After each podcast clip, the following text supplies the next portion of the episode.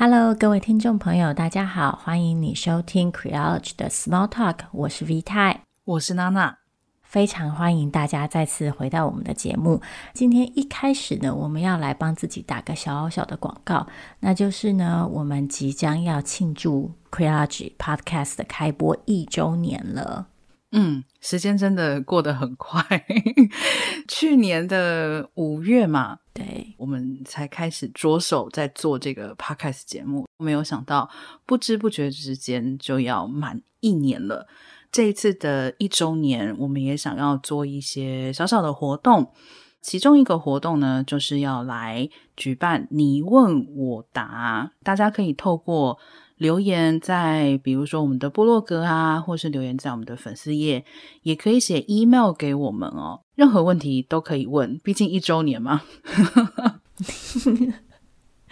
对，如果你对于我们的部落格、对于我们的 podcast 节目，或是对于任何一个主持人、作者本身有任何的好奇、有任何的疑问，有什么事情是你想要知道的，都欢迎你留言或写讯息给我们，我们会征集问题之后，在五月的周年特别节目里面进行回答。实际的回答节目播出时间是在五月二十八号。那为什么要强调这个时间呢？因为在当集节目播出的时候，我们会有第二阶段的活动。它会是一个赠书的活动，但是呢，到时候你必须要听这一期的节目，才会知道这个赠书活动 怎么进行。所以在这里先卖个关子。讲到周年，其实我还真的没有想到，就是自己会做 podcast 做那么久。就像我其实也从来没有想到自己会在网络上写跟性别相关的文章写这么久。我那天回忆了一下，我好像是从二零一二年开始从事这个活动的，所以想一想，居然都快要十年了，我有点就是震惊啊！所以就是从邀请你来写 Q 的时候，是你开始踏入就是公共书写的领域吗？差不多就是那个时候，对，哇。所以，真的，你这样想，我回想起来，原来 Q 在这一阶段的运作之中，我都已经忘记了。我们上一次是从二零一二年开始的，真的好快哦，时间。对，其实我们应该在最初的时候有讨论过，我们为什么会想要做 Podcast。嗯，因为我们有发现，在当今社会里，其实资讯传播的形式已经变得非常的多元，文字不再是很多人。选择接受资讯的时候的第一个管道，第一个选项。做 Podcast 对我们来说算是尝试一个新的传播形式。其实做 Podcast 的目的跟希望跟当初写部落格的时候是一样的，其实就是还是希望可以讨论一些比较不主流的性别议题，然后可以透过我们分享自己的经验，跟读者或是听众进行互动。确实，在写文章的时候，Creology 那个时候的设定的目标，就是希望每个作者都可以从自己的生活出发。当然，每一个人从自己的生活出发，就会有非常多不一样的话题。如果大家以前就读我们部落格的话，就会知道，有一些作者从生活出发，他依然是与议题紧紧相关的，非常密切结合的。但是，也会有作者，他会从真的就是。日常生活中正在进行的事件，比如说，我们也有作者写过办理同性婚礼这样子的细节，我们也有作者写过同性伴侣适不适合一起工作，或者是也有单纯的去描写在日常生活之中同性伴侣或者是双性恋伴侣的生活方式，或者是相处的模式。其实这个也是我跟 V 太一直以来都聊到的嘛，就是很多的叙事是需要不断的被曝光、被诉说，才有可能去打破单一的主流的叙事。所以其实一开始 Creology 写文章就是抱持着这个目标在进行的。转移到 Podcast 上面来讲的话，最主要就是考虑到文字有文字的方便之处。就是它确实很方便大家，比如说在上班的时候也可以偷读文章，哈哈，坐公车、坐捷运的时候也很方便可以阅读。但是文字缺少的声音的那种陪伴性，有一些故事，或者是说，在现在很多透过文字传播的网络上面的讨论，我确实是看到了文字的局限，因为文字本身不带有感情嘛，嗯，很多时候一句话写下来就很容易造成误会或者是歧义。所以那个时候，我就也觉得说，来尝试看看 Podcast 是一件蛮好的事情，因为声音就带有表情，而且带有温度，觉得这个都还是非常符合我们原本想要诉说更多故事的初衷的。嗯，我觉得娜娜说到的一个重点，刚好也是我自己一直以来持续网络书写这件事情的原因。我相信很多故事有被诉说的必要，因为像现在很多透过不同形式媒体传播而成名的人，各式各样的 YouTube 啊、网红啊之类的。有些时候，有些人会误会，就是觉得像我这样子的人写文章，我的目的就是想要说服所有的人，我的观点是最正确的，或者是我就是想要出名。嗯，但是其实说真的，这对我来说真的从来都不是重点，因为我一直都不觉得别人一定要同意我的观点。可是我在写文章的时候，或者是我在做 Podcast 的时候，我自己内心里最大的希望一直都是。有一些人，他听到了这些东西，他会觉得啊，对，我也有类似的经验，总算有人说出来了，或是对对对对对，这个想法我也觉得好像是这样，可是我都不敢说出来，或者是也有可能是你当下不同意我，或者你当下不明白我在说什么，但是你过了一段时间之后，你有一天遇到了一个类似的经验，然后你再回想起来，就说哦，原来当初他说的那个东西是这个意思。我觉得这个互动的过程对我来说就是最宝贵的。其实这也是为什么，就是做 Queerology 这么长的时间以来，有蛮多朋友问过我，就说为什么 Queerology 不推订阅制？嗯，一直认为我们可以经营订阅内容啊，然后有一些内容是锁起来付费收看或是付费观看，一直都不愿意这样做的原因，就是因为。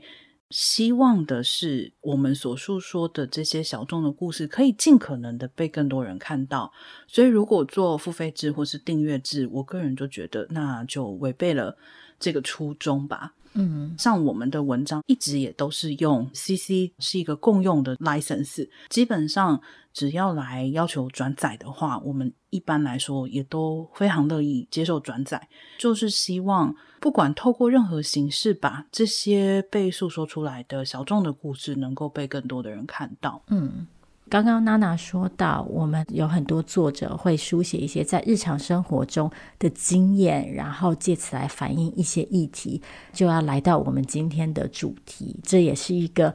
对于世界上一半人口来说，可能每天都在日常生活当中经历到的事情，那就是重男轻女。嗯，前几天呢，在网络上读到一篇文章，让我们两个人都还蛮惊讶的。对，这个文章其实就是讲到台湾二零一七年新生儿的男女比例哦，居然是一点零八，意思就是说每一百个女婴出生以后，对照的这个出生男婴会有一百零八个，听起来不多，但是跟全球比起来的话，它是非常高的，全球只有十二个国家有这么显著的不平等。我确实刚刚跟 V 太讨论到的时候，我们两个都是表示震惊，就是觉得，嗯，怎么会？就是感觉台湾大家应该已经没有那么在乎生男生女了吧？但从这个男女比来看，哦，可能还是蛮在乎的哦。因为我自己同年龄层的朋友也都处在生育年龄，其中也有很多人也确实有了小孩。我自己的观察当然是我的朋友之间并没有出现这种在性别上做出选择的行为，所以我看到这个消息的时候确实是蛮震惊的。这篇文章里也提出了一些可能的解释，包括。这个挑选的行为可能特别容易发生在某些类型的家庭里，譬如说，他就讲到，已经之前有好几个小孩，然后越高胎次，也就是第三胎以后，跟越高龄的产妇越有可能这个性别比就越高，也就是说，高胎次跟高龄的产妇跟他们的家庭会比较倾向于。在性别上面希望选择男婴。我想大家也自然可以理解这背后的原因大概是什么，那就是。这些家庭可能还是面对某种传统的家里一定要生出男孩子的压力，所以他们可能很努力，就是生了好几个小孩之后，一直都是女生，非常的想要在最后的机会生出一个男婴。我想要偷吐槽一下，在统计学上，我读过一个数据，就是当一个男孩子他上面的姐妹越多的时候，他是 gay 的比例越高。给大家当做一个参考。其实想生男孩这件事情，在我们的社会里，好像还是一个蛮普遍的希望跟规则的。坦白来说的话，就像 V 太讲的，包含我们自己，还有我们身边的朋友，因为我们都没有观察到有这样子的倾向，可是这个统计数据摆在这里。明显的可以看得出来，倾向生男孩子的人还是比较多。这个在完全自然的状况之下，其实应该是趋近于一比一嘛。嗯，这个一百比一零八，这个已经偏离一比一相当遥远的距离了。可以相信是人为选择的结果。也就是说，可能我跟 V 太的 自我感觉有点太良好了，觉得台湾已经脱离了这种所谓重男轻女的环境。但确实想一想哦，台湾的社会里面，即使截至目前为止，也还是有非常多重男轻女的习俗也好，或是社会现象也好，所以好像我们也不 应该这么惊讶哦。我后来发现，就算是我们这一辈的人，已经普遍来说会很有意识的知道重男轻女。是不对的，也不会在生育的时候依照性别做出选择。但是确实有很多人可能在小时候曾经经历过来自上一辈的、来自于家庭、来自于长辈的压力，直到今天他们的生活里也可能还是面对着这些旧时的规范的影响，所以导致我们在不自觉的情况下，可能会也展现出某一些这样子的倾向。这样的倾向不见得是很具体的，不见得是你因为你怀的是女婴而选择流产，或者是也不见得是你如果生出了女婴，你就会虐待她。但是还是会展现在其他一些隐约的地方，就是譬如说，你可能会在面对长辈的时候呢，比较骄傲的呈现出你怀了男孩这件事情，或者是我们在教育男孩跟女孩的时候，会采用一些不一样的标准。更常见的，我觉得，比如说像是台湾扫墓，或是说台湾传统的丧葬习俗里面来讲的话，未婚跟离婚女性是不能入家族牌位的嘛。嗯，我还有听过一些比较传统的大家族，甚至于女性就是直接是不会记录在宗祠里面，然后也不会记录在族谱上面。再来，又比如说像财产继承，虽然现在台湾的遗产继承有所谓的预留份，就是理论上来讲，所有具有继承资格的人，比如说你的父母亲过世之后，你的所有小孩应该都是有一定的预留份的。可是我相信大家都听过类似的故事，就是好几个兄弟姐妹可能本来都可以来分父母亲的财产，但是女性亲属可能都会自愿打刮胡哈，自愿签下放弃继承，然后最后其实还是由男性的后辈来继承这个所谓的遗产。其实这个都是重男轻女的一部分，因为在传统的观念就会觉得家业啊、家产啊，应该是要传给儿子。我想要提出一点是，我觉得重男轻女这个现象反映的不只是父权社会里对于女性这个性别的贬低跟规范，还有一部分也来自于资本主义社会对于财产积累的重视，也因为这个财产积累的需求而产生了一种对宗族制度的巩固跟强化。也就是说，我们被教导相信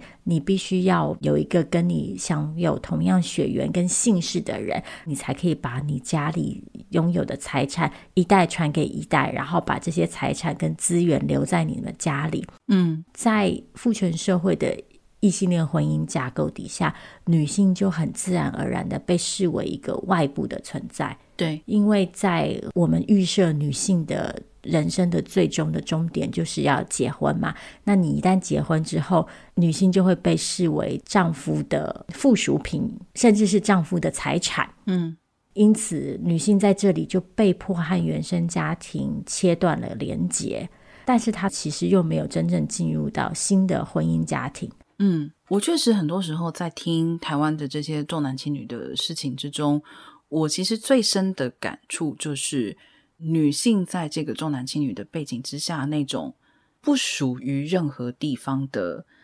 漂浮感吧，就是 doesn't belong。嗯嗯，像个刚刚 V 太提到的，你在你的原生家庭里面被认为是嫁出去的女儿泼出去的水，你嫁人之后就被认为你跟原生家庭已经切割开来了。可是，在你嫁入的家庭里面，我们都听过非常多，并没有得到夫家完全接纳或是认同的情况。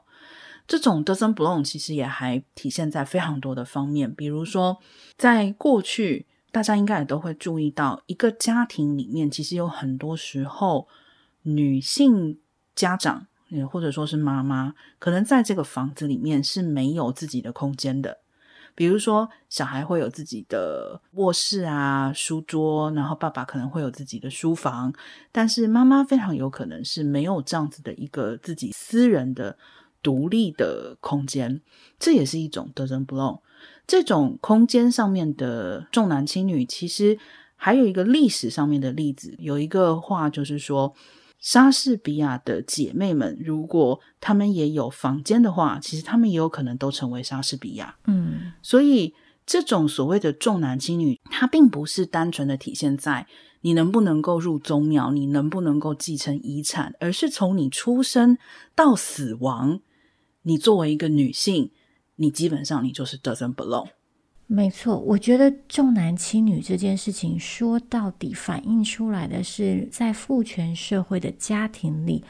女性被当成某种货币跟工具，是作为父权家庭彼此之间的交换的一个对象。就是说，我养了一个女儿，在我抚养她的过程当中，她为家庭付出劳动，等到她到了适婚年龄的时候呢，她就会作为一个。工具或者是货币转移到另外一个以男性家长为主导的父权家庭，然后为下一个家庭进行劳动。嗯，也因为如此，所以女性的时间跟空间在这些家庭里是不被视为必要的，因为女性的存在的价值其实就是为了这些家庭付出。嗯，这也让我又想到另外一个例子哦，好像之前我们在另外一期节目里面我也有提到过，比如说，如果家里面的长辈现在有长照的需要，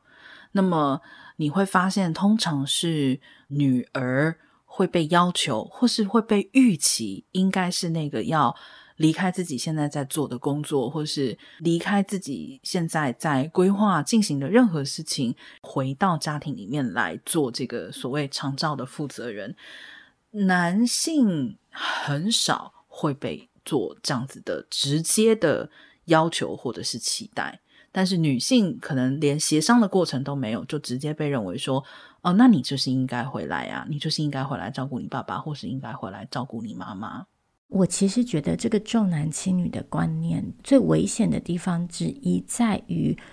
我们很多时候会听到这样一种故事：是可能我们的母亲、我们的女性长辈自己就是这样思维下的受害者。他可能不管是在自己的原生家庭，或是在婚姻家庭，或是在婚姻关系当中，可能也深刻的感受到他自己作为一个女性所遭受到的不平等待遇，甚至是压迫。嗯，可是。有些时候，这样子的压迫经验，并不会转化成一种反抗，嗯，反而是这些女性长辈可能会非常深刻的内化了这些价值之后，用同样的价值去教育他们的女儿，或者是女性的后辈说：“你作为一个女生，你就应该要如何如何如何。”那我这样说的意思，不是说这些女性长辈应该要被谴责，嗯，因为在他们的人生经历当中，跟他们的成长背景当中，他们确实面对他们的限制。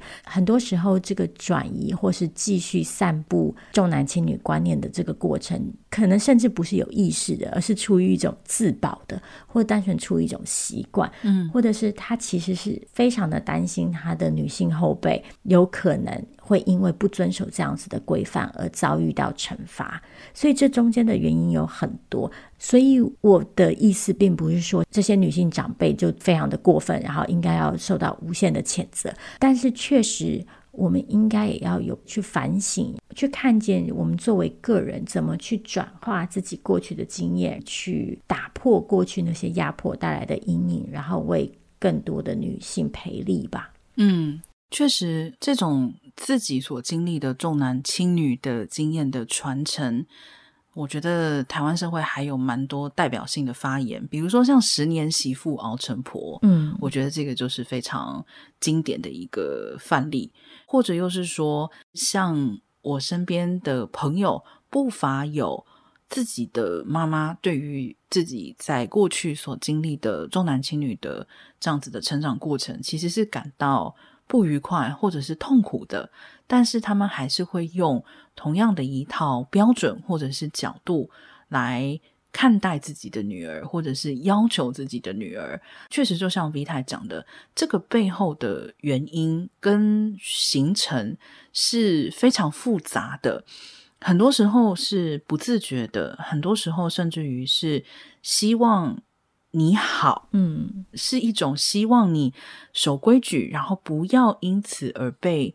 排斥，或者是被这个制度惩罚的一种心态。这个就需要很多的时间去化解。但是，确实在我们不去追究上一辈的这种态度的时候，我觉得至少在我们的这一辈要能够做到，你有所察觉的时候，那就要开始。在教育自己的下一代，或者是在接触下一代的人群的时候，在自己的态度上面要做出差异。另外一方面，我一直很希望可以有一种同才之间的互相支持。嗯，比如说在这种婆媳关系之间，很多时候还带有一种尴尬，就是我们会觉得这是家里面的事情，不好向外讲。但是我觉得媳妇之间，如果可以。一起讨论这件事情，我觉得也蛮好的呀。嗯，就是如果你没有办法在你原本的家庭里面寻找到支持的话，能不能够横向的跟自己类似的经验的同才去有这样子的一种情感上面的支持呢？当你理解到你的某一个女性长辈为你带来这样子的压迫的时候，自己至少可以做的就是让这种压迫停留在你这一代，不要再传给下一代了，那么才有打破的可能。嗯，没错，我也必须要老实的说，我们这两年其实看到越来越多这样子的讨论，像我们之前在讨论过农历春节的时候，越来越多人会试图扭转。挑战过去的一些习俗跟规范，例如说除夕夜的时候回谁家吃年夜饭。纵然我个人同意这些日常生活当中的小反抗、小违规、小挑战都是非常重要的，都有可能推进很重要的在性别意识上面跟性别平权上面的进步。但另外一方面，我自己其实在这一点上是有点悲观的，我会认为。假设我们还是停留在这个资本主义跟父权社会的框架底下，以父权制为基础的这种家父长制的家庭，就会很有可能成为一个压迫发生的空间跟环境，嗯，这是不管个人在自己的日常生活里做出了多大的反抗，这个基本的架构还是在那里。所以我自己会觉得，一个更终极的想象跟更终极的反抗，会是去彻底挑战这样子的家庭组成形式跟这样子的家庭逻辑，也就是我们平常讲的“回家废婚”嘛。没错。这个确实就是在根本上面来讲，其实一种釜底抽薪的做法，应该是要彻底的打破现有的婚嫁制度，然后才能够避免很多的东西不断的被复制。不过，我也想要补充一件事情，就是像这几年有一些人在推动，比如说女性入宗祠、女性入族谱，就会有人批评说这个太不毁废。但我认为这个算是阶段性的目标。不管是同性婚姻也好，或者是女性入宗祠也好，我觉得在现阶段来讲，去推动这些改变，以我个人来说，我并不是觉得是抱持着巩固婚家的态度，而是这是在我们没有办法去立刻瓦解整个制度的时候，在现有制度之下，至少去保障基础的平等。甚至于像是入宗祠这件事情，我自己会觉得，对很多年长的女性来说，这个或许会是非常重要的。她在心里面跟自己和解、跟自己家庭和解的一个过程。如果能够达到这些目的的话，就阶段性来讲，我觉得也很好啊。确实，终极目标我也赞成 V 太说的，能够彻底的毁家废婚。破坏现有的所谓的婚家制度，才是我觉得能够彻底解决问题的一个方法。嗯，其实我觉得娜娜说到一个重点是，很多时候有一些需求，譬如说入宗祠这件事情，有些人会把它视为非常的臣服的一种对旧有结构的屈服，但其实不尽然。很多时候，这其实关乎的是一种情感上的感受。这可能涉及到我们的安全感、归属感跟亲密感，所以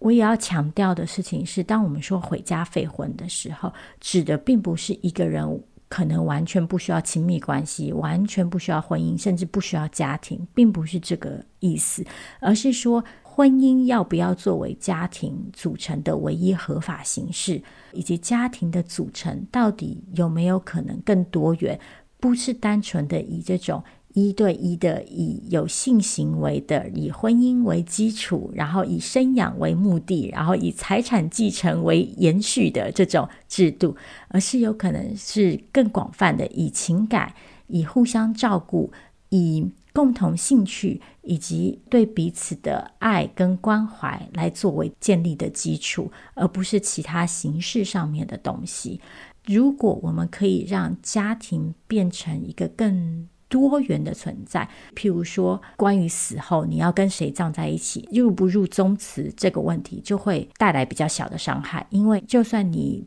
不成为这个家族的墓的一部分，你有可能可以跟你的最好的朋友葬在一起，你有可能跟你同居的